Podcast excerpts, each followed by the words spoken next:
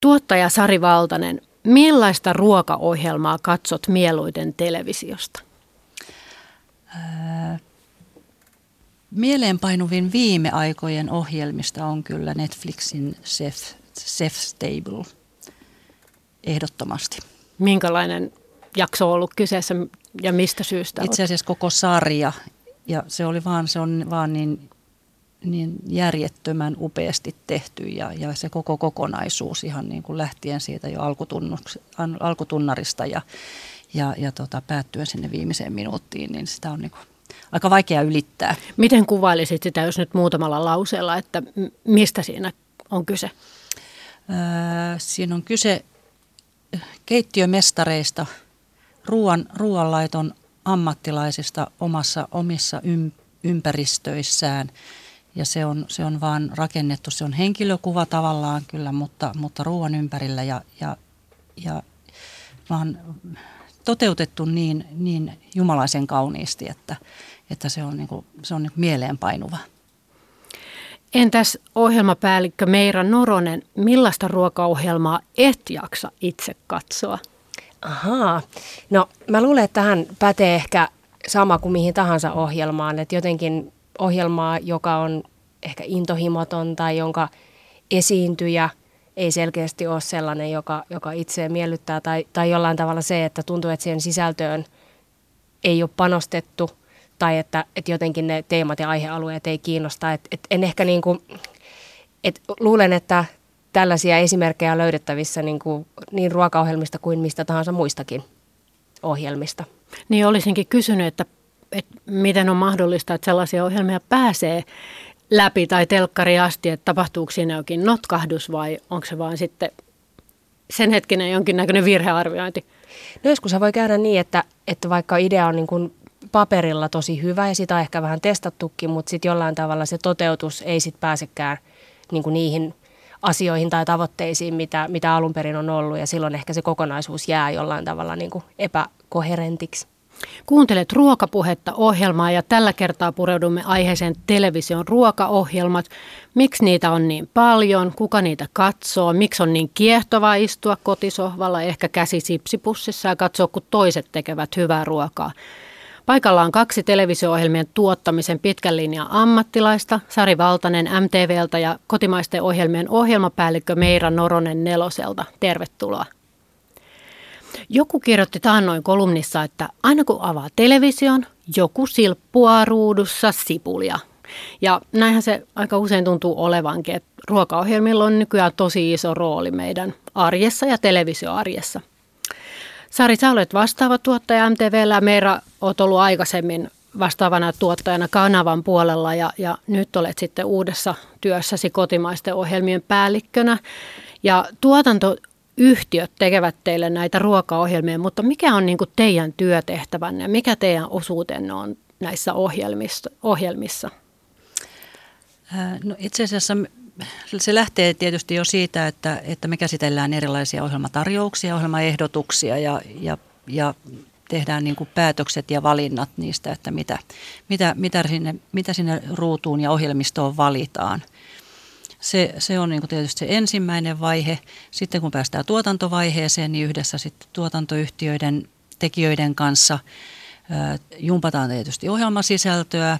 Sitten vastataan sitten oman talon sisällä siitä, että se että kaikki tietää, mitä, mitä ollaan tekemässä ja, ja sitten loppujen lopuksi myös se, että saadaan, kun päästään siihen niin kuin valmiiseen ohjelmaan, niin että, että ohjelma on, saadaan markkinoituja niin, että, että ihmiset ja katsojat tietää, että tällainen ohjelma on tulossa ja sen ympärillä tapahtuu sitten paljon muutakin ja se on markkinointia, viestintää, tiedottamista, mm, netti- ja sometoimintaa että laaja, laajalla, laajalla skaalalla.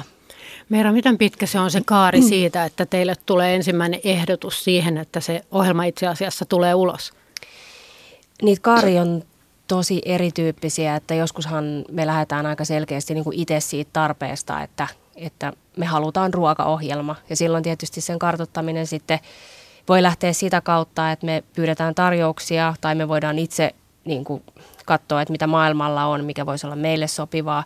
Ja sitten siinä, siinä on niin kuin erilaisia väyliä, miten siihen lopulliseen ideaan päädytään ja se ottaa oman aikansa. Joskus se voi olla hyvinkin taas nopea prosessi, että jos meille vaikka tarjotaan formaattia, joka tuntuu meidän tarpeisiin sopivalta, niin sitten sen kanssa päästään usein aika nopeastikin sitten liikkeelle, että sitten sovitaan vain ehdot ja päästään, päästään toteuttaa sitä kotimaista versiota.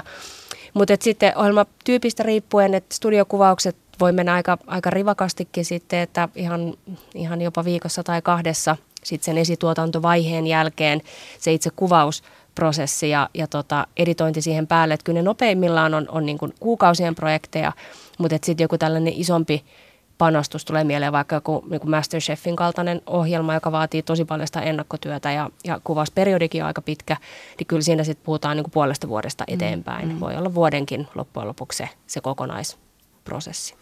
Nämä studiossa tehtävät ruokaohjelmat on tietysti vain yksi osa ja ehkä jopa aika pieni osa nykyään siitä, mutta mennään nyt kuitenkin leikkimielisesti sinne studioon, kun kerrankin päästään muutkin kuin te. Ja, tai oletteko te muuten itse siellä studiossa mukana? Joo, kyllä, kyllä. Joo, niin, niin oli sitten huippukokkien tai, tai tavallisten kotikokkien ruoanlaittoa studiokeittiössä, niin, niin tota, minkälainen on hyvä studio tai millaisia vaatimuksia siellä niin kuin, nämä perusvaatimukset on, että, että se näyttää hyvältä sitten kotiruudussa, jos muutamia asioita pystytte kertomaan?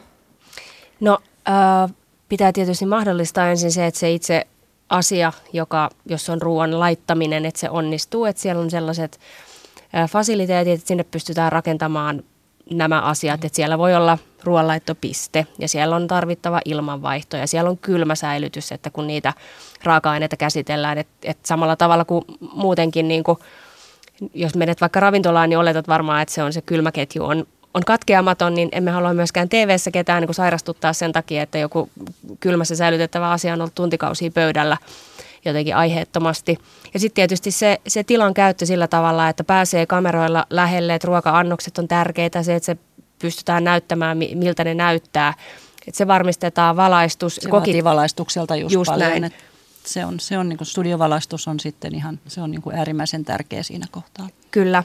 Ja sitten se tila, just se liikkuminen, että, että että siinä ruoanlaiton yhteydessä ja usein jos miettii tällaista, nyt mulla on ehkä mielessä joku sen tyyppinen ohjelma, jossa on ehkä kokkeja vaikka vieraita, niin kaikkihan liikkuu, kun ne säätää ja sählää siinä. Että mm. se tila on semmoinen, että he pystyvät toisaalta liikkumaan, mutta toisaalta sitten se TVn tekeminen mahdollistuu, että tämä kaikki pystytään myös tallentamaan. Että sitten on kuullut, että, että näissä ohjelmissa on mukana myös apukokkeja. Niin mikä tämmöisen apukokin tehtävä on?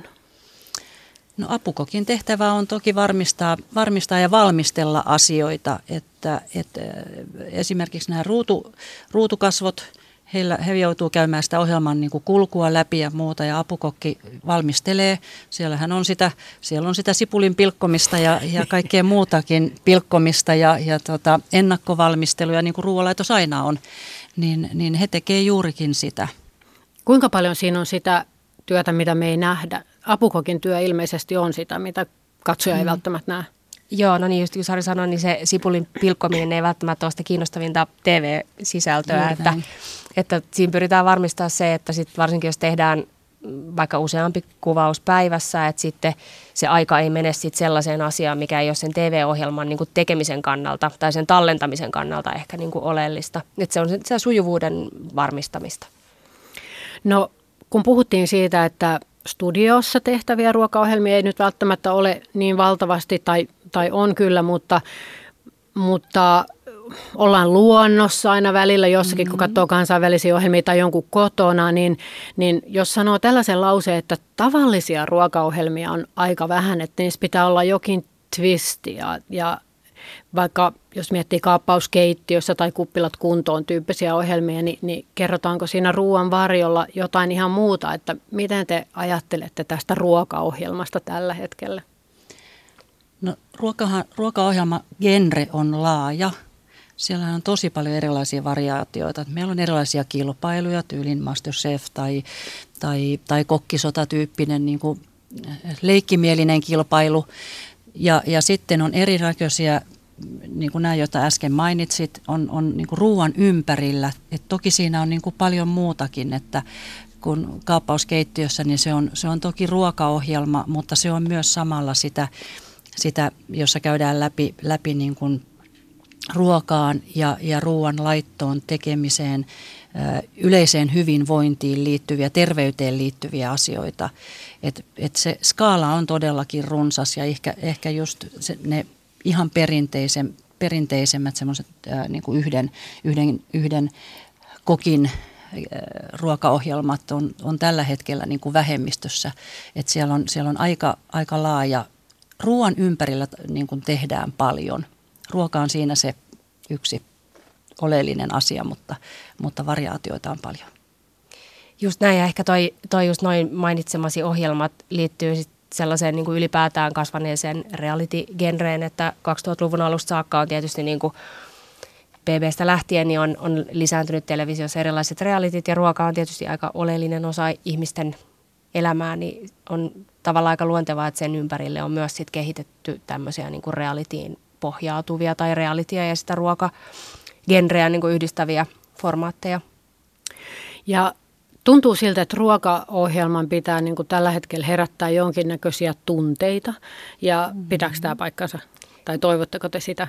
No täytyy sanoa, että tässä nykykilpailutilanteessa niin minkä tahansa ohjelman pitää herättää tunteita. Et me ollaan kyllä, Suomessa siinä kyllä. tilanteessa, meillä on 16 vapaasti katseltavaa TV-kanavaa, joista iso osa, noin puolet ehkä lähettää jonkunlaista kotimaista ohjelmaa ja on parhaimmillaan tilanteita, että jossain slotissa voi olla vaikka yhdeksän kotimaista ohjelmaa toinen toisiaan vastaan kilpailemassa. Et silloin se, se ohjelman ääni ja se, se jotenkin sellainen markkinointiherkkyys ja juuri se, että se herättää jotain tunteita, niin se on noussut entistä isompaa roolia. Kyllä, juuri näin. Jos teille tulee ohjelma-idea, voisin kuvitella, että niitä ehkä tarjotaan, en tiedä, tarjotaanko niitä niin kuin muualtakin kuin tuotantoyhtiöiltä, että kaveripiirit ajattelee, että tässä on loistava kokki tämä meidän Pekka, että olisi hyvä telkkarissa, niin, niin tuleeko semmoisia ideoita, jossa ei ole tää, tätä kakkostasoa niin ajateltu, että, että tässä on tämä ruoanlaitto, mutta sen lisäksi sitten myöskin niin kuin pitää tapahtua jotain muuta ja herättää tunteita. Et vai onko ne, ovatko ne ideat, joita te saatte, niin jo aika korkealla tasolla?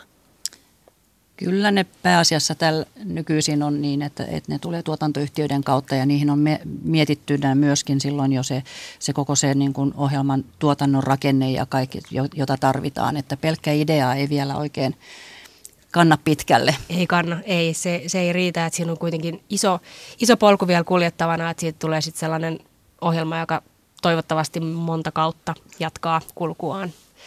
Mitkä on tällä hetkellä semmoisia suosittuja ruokaohjelmia meillä tai maailmalla, että jos miettii, että siihen tarvitaan tunteita ja draamaa, eli pureutumista jonkun ruoan tekniikkaan tai kisoja tai joku huutaa mm. tai, tai ehkä jos miettii vaikka kuppilat kuntoon, niin siinähän on jopa niin kuin yrityksen johtaminen tai niin kuin tämän tyyppiset, että, että mitkä nyt ovat niin kuin lyöneet läpi?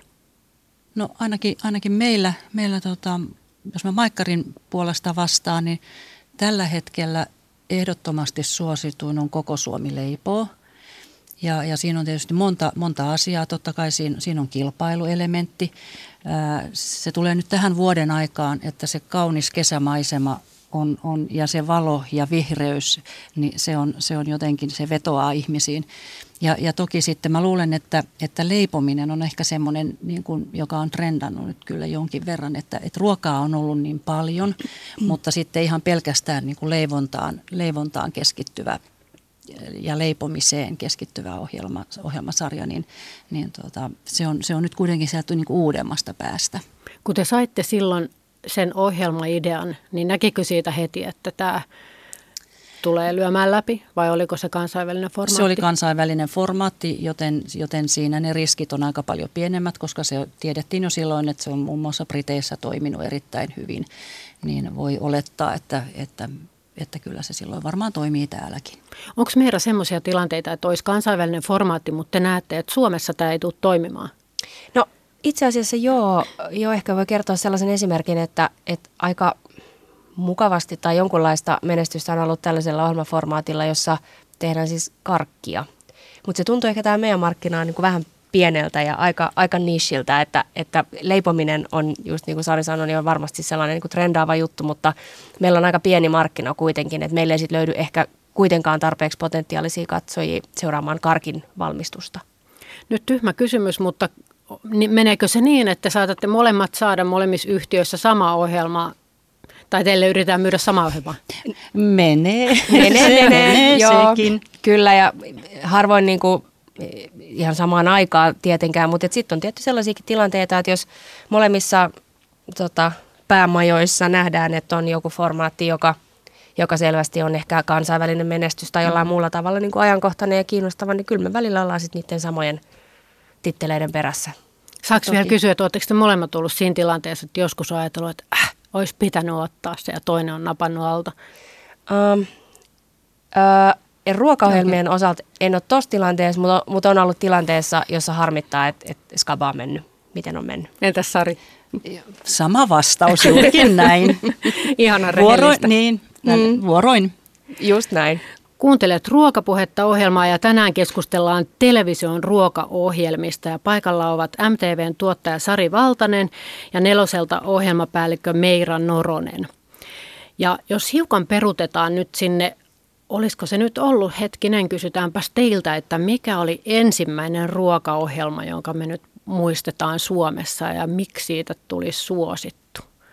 Eikä sen tarvitse olla edes ensimmäinen, mutta mikä siellä mahtaa olla semmoinen, joka on ollut rakastettu? Mitä Sarille siis tulee ylipäätään mieleen? televisiossa? Kyllä.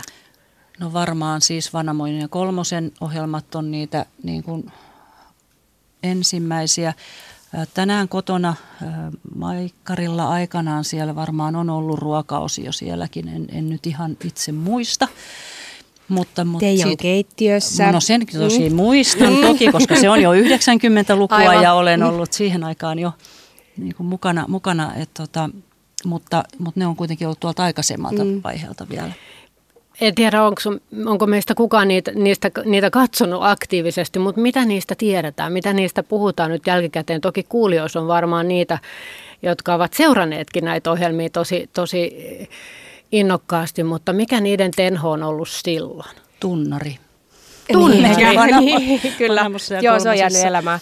No siis toki koko TV-kenttä on ollut tosi erilainen silloin ja niin kuin tarjonta on ollut ihan erilaista. Että et se lähtee ehkä niin kuin siitä kautta, että miten se sanoisi kauniisti, ja niin kuin kaikella kunnioituksella sitä sisältöä ja sitä ilmaisua kohtaan, mutta, mutta varmaan nykypäivänä olisi vaikeampaa semmoisella peruskonseptilla mm. ainakaan niin kuin kohota jotenkin tietoisuuteen. Ruokakulttuuri on ollut niin erilainen ja, ja koko, koko sen ympärille niin kuin tapahtuva, tapahtuva niin kuin maailma, niin, niin, niin kyllä, kyllä on muuttunut paljon, että, että eri, tosiaankin ei tuskin, tuskin niin kuin sen tyyppistä ohjelmaa pystyttäisiin tänä päivänä niin kuin toteuttamaan. Enää. Oliko ruokaohjelma vetäjä silloin jonkinnäköinen auktoriteetti tai oliko siinä semmoinen kansanvalistuksellinen ote? Niin, no ehkä sillä kolmosella vähän mm. semmoinen oli, mutta toisaalta olihan nekin niin kuin mahtavia hahmoja, kun nyt miettii niin kuin tavallaan oman aikansa tämmöisiä niin kuin superkokkeja tai superjukkiksia, superjukkiksia että, että ei, ei ehkä se ole muuttunut.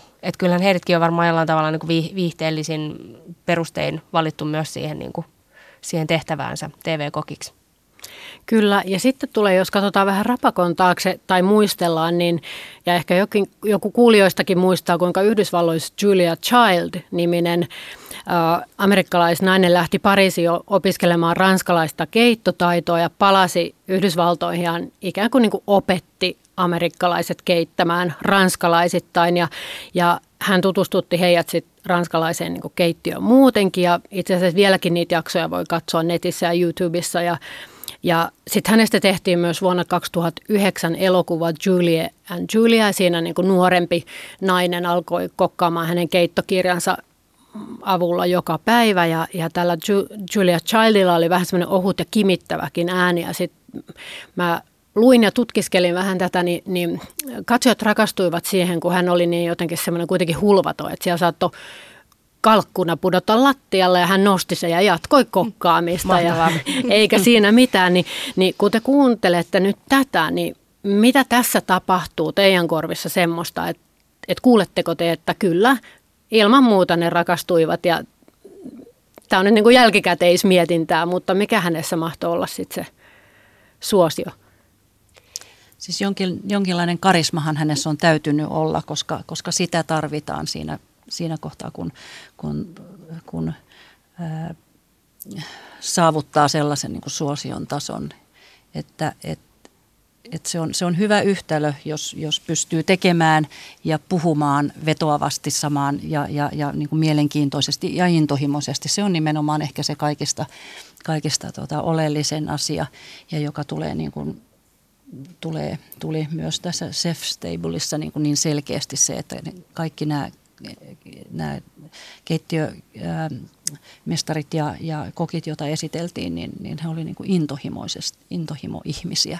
No sitten kun, oliko se nyt sitten 1990-luvulla kuitenkin tai 2000-luvun alussa, kun alkoi tämä isompi murros, jolloin niin kuin ruokapuhe meni kaikkiin pöytiin ja koteihin ja se tuli semmoinen niin kuin ilmiö, että, että se on meidän kaikkien asia ja ruoasta tuli harrastus ja lapsetkin alkoi tehdä ruokaa, niin miten tämä näkyi silloin teillä?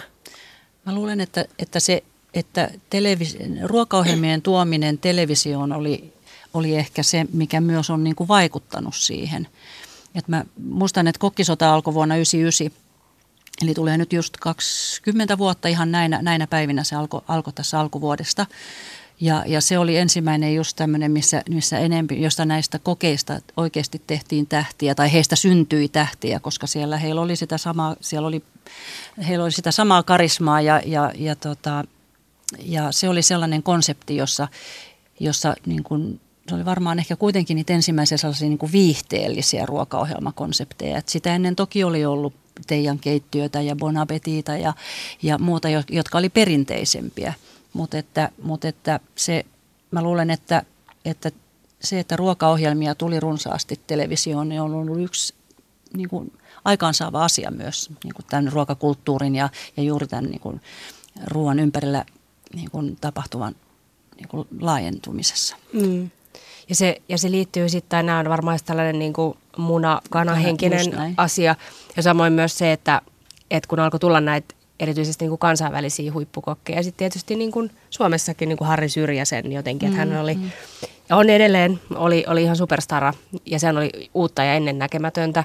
Että sitten nämä asiat myös jotenkin ruokki toisiaan. Että sitten ruvettiin vähän katsoakin varmaan sillä silmällä, että, että niin, mitä tuolta kokkipuolelta löytyy ja mitä heidän ympärilleen voi myös kehitellä. Mm. Niin kokeista tuli vähän sellaisia rokkistaroja, tatuoituja rokkistaroja, joita me ihan... Tatuoinnit tuli vähän myöhemmin, niin. mutta sitten kyllä, mm. joo.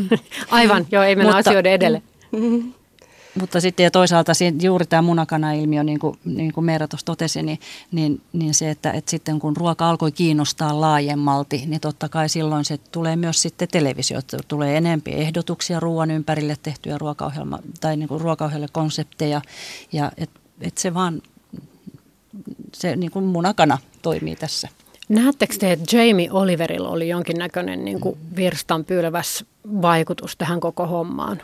Ihan varmasti, ja se hänen niin kuin, tapansa esiintyä ja olla ja, ja niin kuin, tehdä ruokaa oli niin uudenlaista ja niin kuin sellaista ennennäkemätöntä. Ja sitten se, se, miten hän, hän silloin teki jo, hän teki vähän niin kuin realitia, kun hän otti sitä perhettään niin kuin mukaan siihen ja vei katsojan hänen kanssaan niin kuin ruokaostoksille. Ja aika vahvasti toi sitä myös sitä omaa ideologiaa, mikä sitten koko ajan vielä kasvoi hänellä siinä niin kuin jotenkin tämä ajatus siitä, että, että lasten pitää saada syödä hyvin ja sehän sitten poiki kansallisia niin kuin tämmöisiä ihan poliittisia ohjelmia ja muita, että, että, tota, että oli, oli selkeästi semmoinen, ja ylipäätään varmaan TV-esiintymisestä, että hän oli jotenkin... Rento. Joo, ja, aivan, ja hän on just se, että jos kalkkuna putoaa lattialle, niin se ei niin kuin haittaa että se on vaan hauskaa. Että sehän, on, sehän niin kuin antoi tavallaan semmoisen mallin siitä, että et, et millaisia TV-esiintyjä voi myös olla. Olikohan se sattumaa hänen persoonastaan tuleva asia vai suunniteltua? Vaikea sanoa, mutta voisi kuvitella, että se on, se on lähtenyt kyllä hänestä itsestään. Ja siinä olisi tietysti tehty joku valinta, että on annettu hänen ikään kuin tehdä sitä omaa juttua, kyllä, eikä ole yritetty sitten pakottaa kyllä. häntä johonkin semmoiseen muottiin, että, että otapa nyt vähän rauhallisemmin ja mutta kyllä hän oli, hänhän oli selkeä esimerkki, että oli, mietittiin, kuka on Suomen Jamie Oliver ja muuta. Totta kai häntä käytettiin niin kuin, niin kuin esimerkkinä monessa Kyllä, suhteessa. mäkin Kyllä. olen joskus kirjoittanut artikkelin otsikolla Mieheni Jamie Oliver, kun tuntui, että vietti hänen kanssaan ja hänen siis keittokirjojensa kanssa enemmän aikaa, kun se oli niin kiinnostavaa Aivan. kuin siis oman miehen kanssa. Mm. Uh, millainen on ruokaohjelmien kaari niin kuin tällä hetkellä, että kauan ne keskimäärin kestää ja jaksaa pysytellä kiinnostavina? Niin, no riippuu sekin ehkä vähän ohjelmasta, että on esimerkkejä sellaisista, joita on menestyksekkäästi myös tuotu takaisin ja, ja jollain tavalla on taas niin relevantteja tässä ajassa.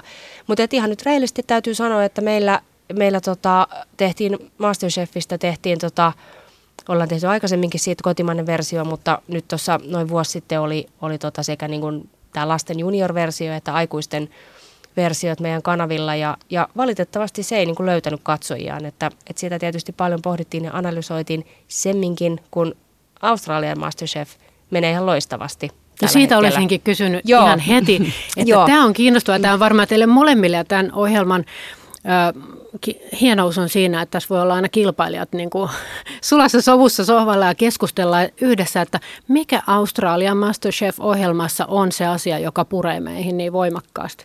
Niin, no mä luulen, että siinä, siinä tietysti ihan se, että se tuotantoarvo on aika kohdallaan. Että se on, se on niin todella hyvin ja isolla budjetilla tehty ohjelma, joka mahdollistaa sen, että siinä ne, ne kaikki elementit, miten se etenee ja millainen se casting on, että se on kaikki on niin kuin hiottu huippuunsa. Ja, ja, tota, ja se on tietysti erittäin niin kuin vetävä reality, sitten kun se on tolleen niin kuin stripattuna on, on skeduloitu.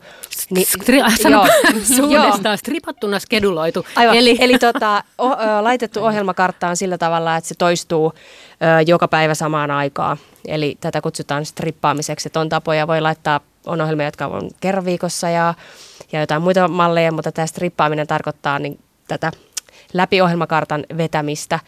Ni, niin se on jollain tavalla, me ollaan myös esitetty sitä aika pitkään siinä samalla paikalla, niin se on sitten sit jollain tavalla... Tottumus se on, tulee. Joo, niin. tottumus on muodostunut sen ympärille, että naapurillahan on hyviä esimerkkejä ohjelmista, joiden tietysti niin kuin suosiossa on muitakin syitä, mutta myös se tottumus, että seitsemän uutiset tai puoli kahdeksan salkkarit on varmaan niin kuin on kyllä, sementoitu kyllä. aika syvälle niin kuin ihmisten tämmöiseen aikatauluun ja muuhun, niin, niin se on varmasti niin kuin yksi syy. Toki sitä katsotaan meillä myös ruudun puolella silloin, kun se itselle sopii, mutta kyllä mä luulen, että se, se, se loppujen lopuksi siihen sisältöön sit palaa se suosio, että ja siinä jollain tavalla, anteeksi, jollain tavalla ehkä se australialaisten rentous ja, ja hyvän tuulisuus ja, ja se jotenkin tulee sieltä läpi, koska, koska niin, kuin niin moni, moni sitä sitä arvostaa niin kuin siitä kyllä. syystä. Että, ja että fanittaa on, niitä fanittaa ja, ja hahmoja, niin, jotain näitä ihmisiä, että, että sekin on huvittavaa, että on aivan niin kuin raivolla jonkun Australian Masterchef-kilpailijan puolella, että se on, se on tietysti hienoa.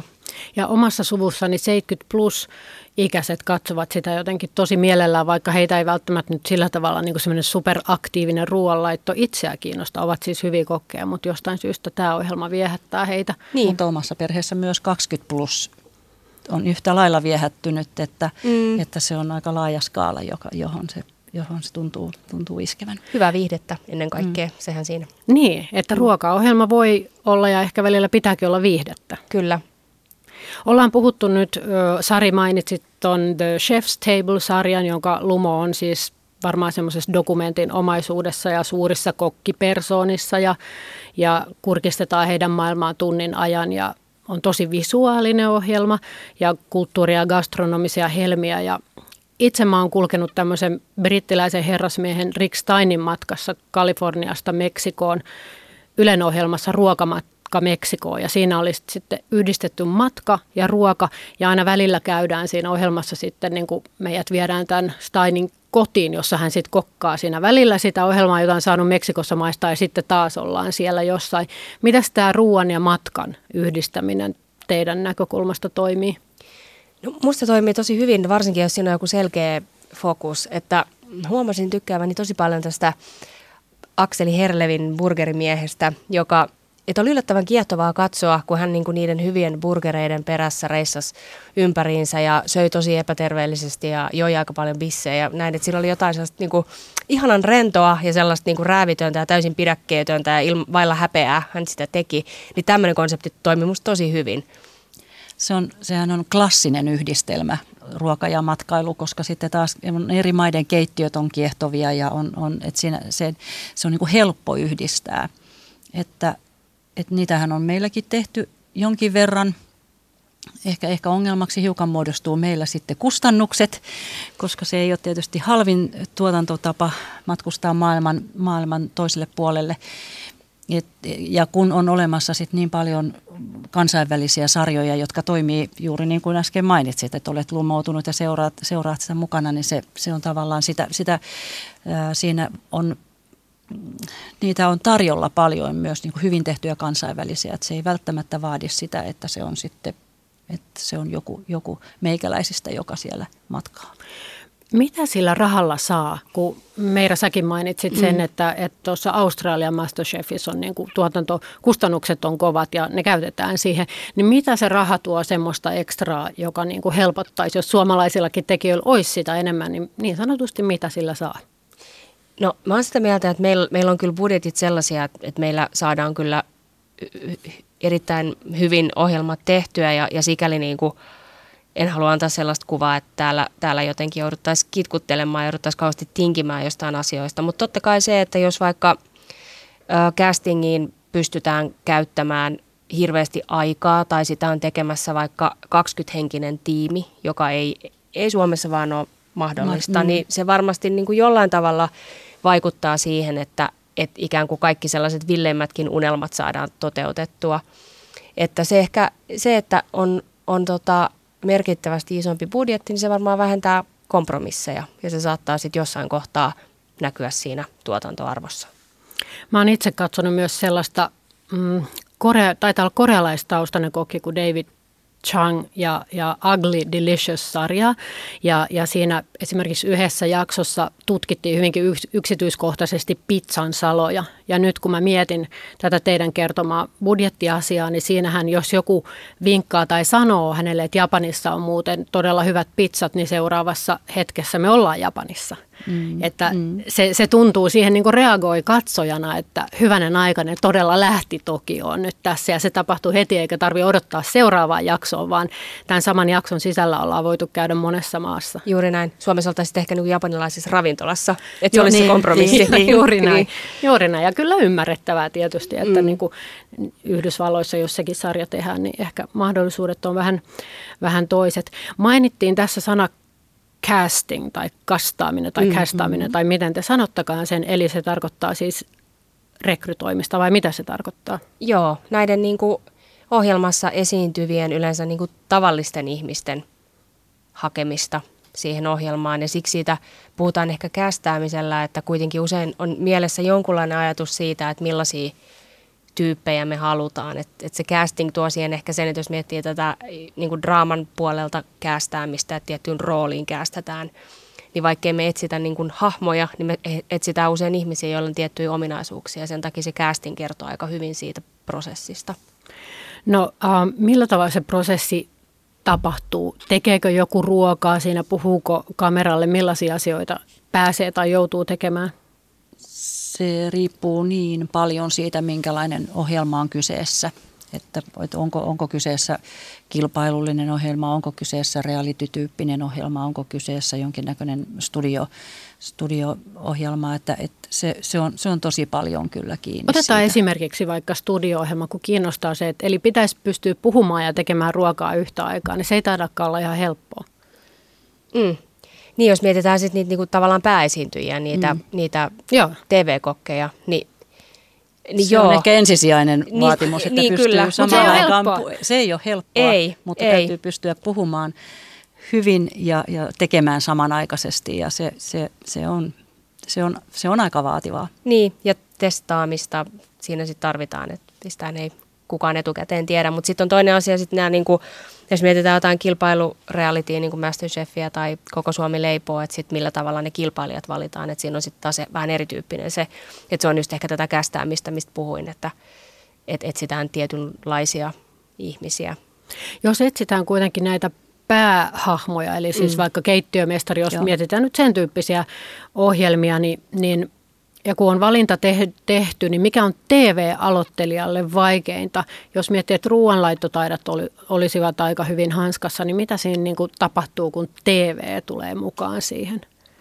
No varmaan kameroiden edessä toimiminen, se, se, se, sitä, sitä varmaan kyllä se yleensä, jos, jos sä tottumaton siinä, niin siinä harjoitus tekee sitten mestarin, että sit kun tekee tekee tota, ehkä kolmatta tai viidettä TV-sarjaansa, niin sitten on jo, on jo ihan, ihan toisen tyyppinen, tyyppinen henkilö siinä kameroiden edessä kuin sen ensimmäisessä ohjelmassa. Et sanonut jaksoa, vaan sarjaa. Eli no, niin hidasta niin. se on. niin, pitkiä jatkumoita toivotaan niin, niin. tietenkin, joo.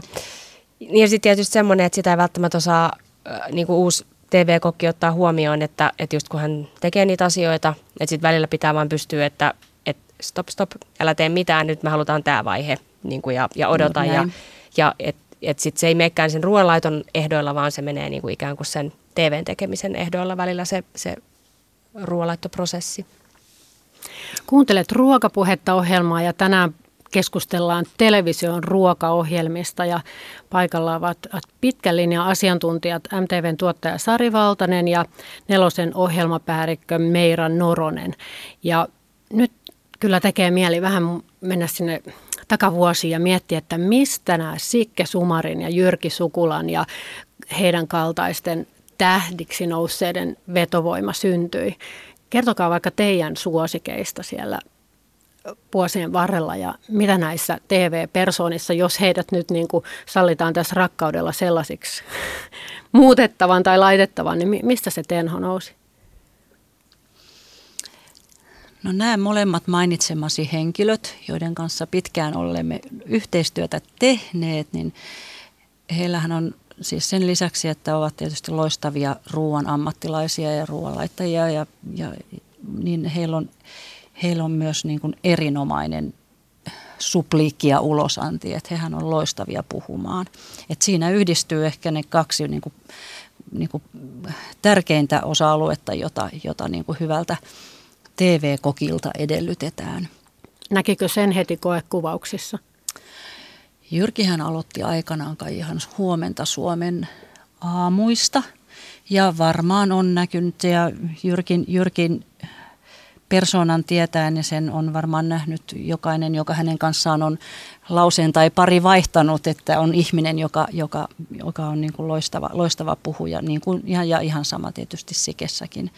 Et, tota, että, että ne on, ne on, se on, ja sitten se semmoinen jota aikaisemminkin tuossa jo mainitsin, sellainen ruutukarisma, joka, joka tulee läpi sieltä, sieltä ruudun, että, että se, se, on, se on, niitä se piirteitä tarvitaan, se joko mm. on tai ei. Mm. Onko se niin, että sitä ei niin sitä ei oikein voi opet- ei, opetella. Et, sitä niin kuin esiintyjä tai jotain työtä voi tietysti niin kuin opetella mm. ja, ja, ja tekniikkaa. tekniikkaa ja suoran lähetyksen tekemistä ja muuta, mutta sitten just se karisma ja se joku sellainen – mikä se sitten ikinä onkaan se salainen ainesosa, niin, niin se kyllä mun mielestä ihmisessä niin kuin on tai ei. Ja joskushan sitä voi sitten korostaa ja auttaa ja tuoda vielä esiin jollain tavalla, mutta tota, nämä, nämä just mainitsemasi tyypit ja monet muutkin TV-kokit on, on musta ihmisiä, jotka vois tehdä telkkarissa jotain muutakin, että, että he vois olla jonkun muunkinlaisen ohjelman esiintyjiä tai että, että heissä on niinku se, se, se persoona ja jotenkin niinku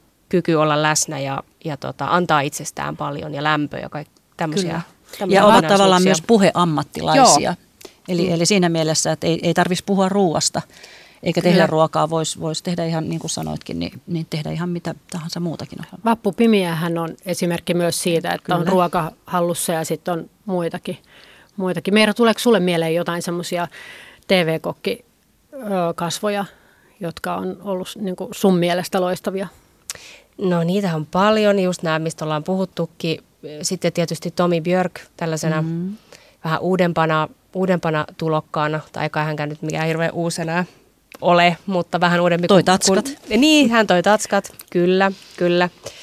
Sitten tietysti niin kuin Vappu sillä niin kuin omalla, omalla tavallaan tarvostan hänet muutenkin esiintyjänä, mutta et myös se, että miten hän on pystynyt tuomaan sen ruoan myös osaksi sitä hänen, hänen niin kuin hyvin suvereenia osaamista muutenkin, niin niin se on hienoa ja onhan näitä. On. Meillä mm. Henkkaa ja Pipsaa on, ja on. Merituulia ja, ja meillä on todella, todella laaja ja kat, kattava. Onko meillä katas. pieneksi maaksi paljon niitä vai millaisena tämä näyttäytyy? Meitä on kuitenkin niin kuin, mitä 5,5 miljoonaa. Me ollaan joku Yhdysvaltojen pienimpiä osavaltioita, jos, jos vertaa, niin, niin tota, onko meillä niin kuin suhteessa paljon vai ei? Jaa, vaikea sanoa, mutta, mutta et, et kyllähän niin kuin määrä on lisääntynyt tässä viime vuosina. Ehkä semmoinen, että monet semmoiset, jotka on aloittanut silloin ehkä jo parikymmentä vuotta sitten, niin saattaa olla gameissa vielä ihan vahvasti mukana, kyllä, että, kyllä. että hyvin niin kuin eri-ikäistä. Tai tulevat uudestaan, Joo. että tämä, tämä kuitenkin niin kuin kaikessa, niin, niin asiat elää, välillä on taukoja mm. ja, ja, tota, ja sitten, sitten tullaan uudestaan. Mitä sitten, kun miettii tämmöisiä niin kuin, ö, suurempia trendejä, vaikka jo esimerkiksi terveys ja terveellinen elämä ja hyvinvointi on kuitenkin myös jättimäinen trendi ruuassa. Ja, ja sitten ehkä korostuneesti niin kuin ruokaohjelmissa se tulee esiin jollain tavalla niin kuin laihdutusnäkökulma tai asiantuntijoiden kautta tai niin kuin tämän tyyppiset, kun rakas olet pulkko tai suurin pudottaja tyyppisten näkökulmien kautta, niin Aiheuttaako tämä ristiriitaa teille? Joku, joku, jotkut katsojista pitää näitä epäkorrekteina niin kuin näkökulmina tai jotenkin, että tässä on ristiriita. Niin millaisia keskusteluja tämä, tämä niin kuin teillä töissä nostattaa?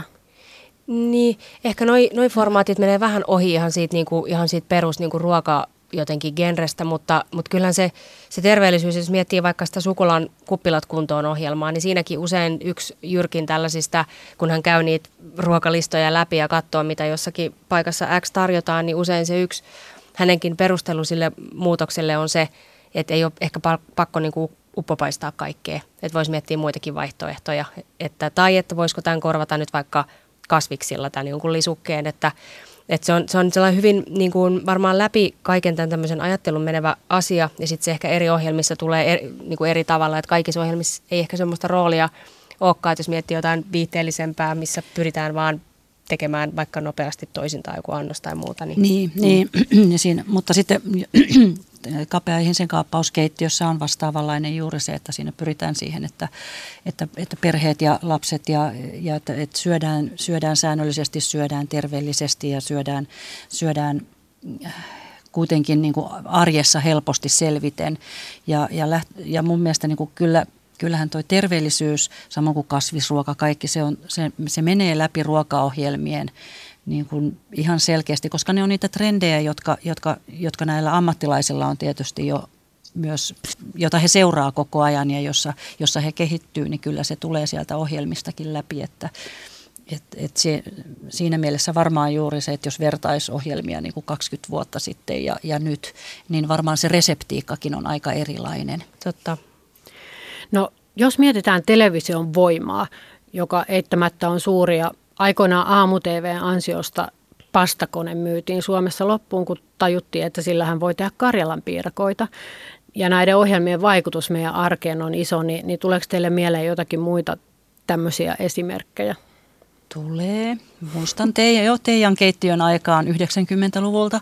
Faksattiin teidän, teidän reseptit jo kauppaketjuille edellisellä, edellisenä tota, viikolla, jotta heillä on sitten, kun ohjelma tulee ulos, niin heillä on sitten samana päivänä tarpeeksi varattu varattu smetanaa tai kermaviiliä hyllyihin, ettei se lopu kesken, koska, koska jos on tehty joku sellainen resepti, että, että kyllä sillä, niillä oli iso vaikutus. Niin siihen mikä aikaan. yhtenäiskulttuurin ilmentymä tämä, niin, että niin. Niin että varatkaa smetanaa, Teija käyttää sitä tänään telkkarissa. on ihan et nyt varmaan kauppojen hyllyissä on niin paljon tavaraa koko ajan, että sieltä löytyy kaikki, mutta kyllä mä sitten taas uskon, että joku jossain just jossain vaikka ää, koko Suomi leipoo tyyppisessä, jos siellä tulee joku sellainen, että et ei tietenkään kaikki, mutta, mutta varmaan sellaisia ohjeita, jotka yhtäkkiä esille, että, että nyt halutaan tehdä makaronsseja, me kaikki halutaan tehdä makaronsseja. Että sen, sen tyyppisiä niin kuin trendejä syntyy. Mm. Ja sitten on ihan mielenkiintoista nähdä, että miten, miten tällaiset erilaiset lihankorvikkeet ehkä löytää niin kuin paikkansa ruokaohjelmissa ja erityisesti siellä kokkien reseptiikassa. Että, Kyllä. Että se ehkä vielä on semmoinen tota, ei niin yleinen ilmiö, on niin kuin ihmisten arjessa varmaan yleisempi kuin telkkarissa tällä hetkellä.